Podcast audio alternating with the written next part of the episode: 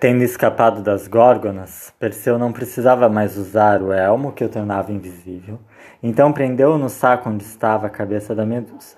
Ao voar sobre a Etiópia, viu lá embaixo uma jovem amarrada num rochedo junto à costa. A pobre Andrômeda tinha sido deixada sozinha, pois ninguém queria estar perto dela no momento em que o dragão surgisse do mar. Aterrorizada, ela perdera toda esperança. Nisso, ao olhar para cima, viu um rapaz descendo pelo ar. Assim que chegou ao chão, Perseu perguntou: Linda jovem, por que você está amarrada ao rochedo? Enquanto Andrômeda lhe contava sua história, Perseu teve a impressão de nunca ter visto uma moça tão bela. Mas nem bem ela terminou de falar, o mar começou a se agitar como se estivesse fervendo e o monstro apareceu, vindo lá do fundo. Perseu deu um pulo no ar quando a goela imensa da besta, da besta quis mordê-lo.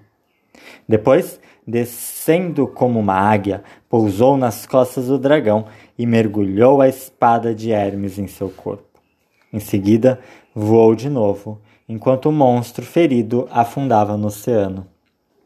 Perseu desamarrou Andrômeda e levou-a de volta a seus pais. Foi a imensa alegria por toda a Etiópia ele perguntou se podia casar-se com Andrômeda, e o rei concordou, de modo que foi preparada uma festa de casamento. Mas havia um homem que não participava do júbilo da corte. Era Fineu. Antes que o dragão começasse a aparecer, Andrômeda lhe havia sido prometida como noiva. Embora não a tivesse socorrido quando ela estava amarrada ao rochedo, ele ficou zangado porque agora ela planejava se casar com outro homem. Sentindo-se enganado, pensou no meio de evitar o casamento.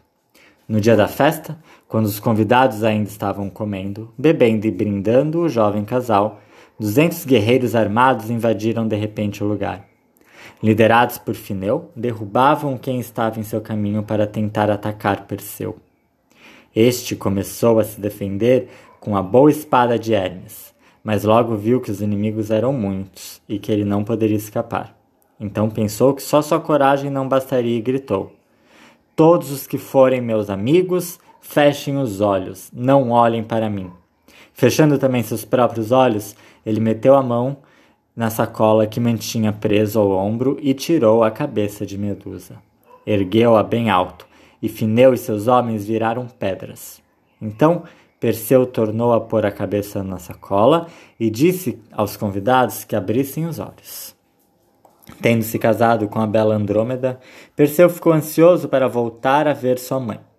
Mas agora que tinha uma esposa, ele não poderia usar seus sapatos salados. Então o casal viajou por mar. Chegaram afinal a Sérifo, a ilha onde sua mãe Danae vivia como uma serva maltratada. Perseu e sua esposa a encontraram no templo de Zeus, chorando de alegria. Sua mãe a abraçou e explicou que tinha fugido para o templo por ser o único lugar que estava a salvo do malvado rei.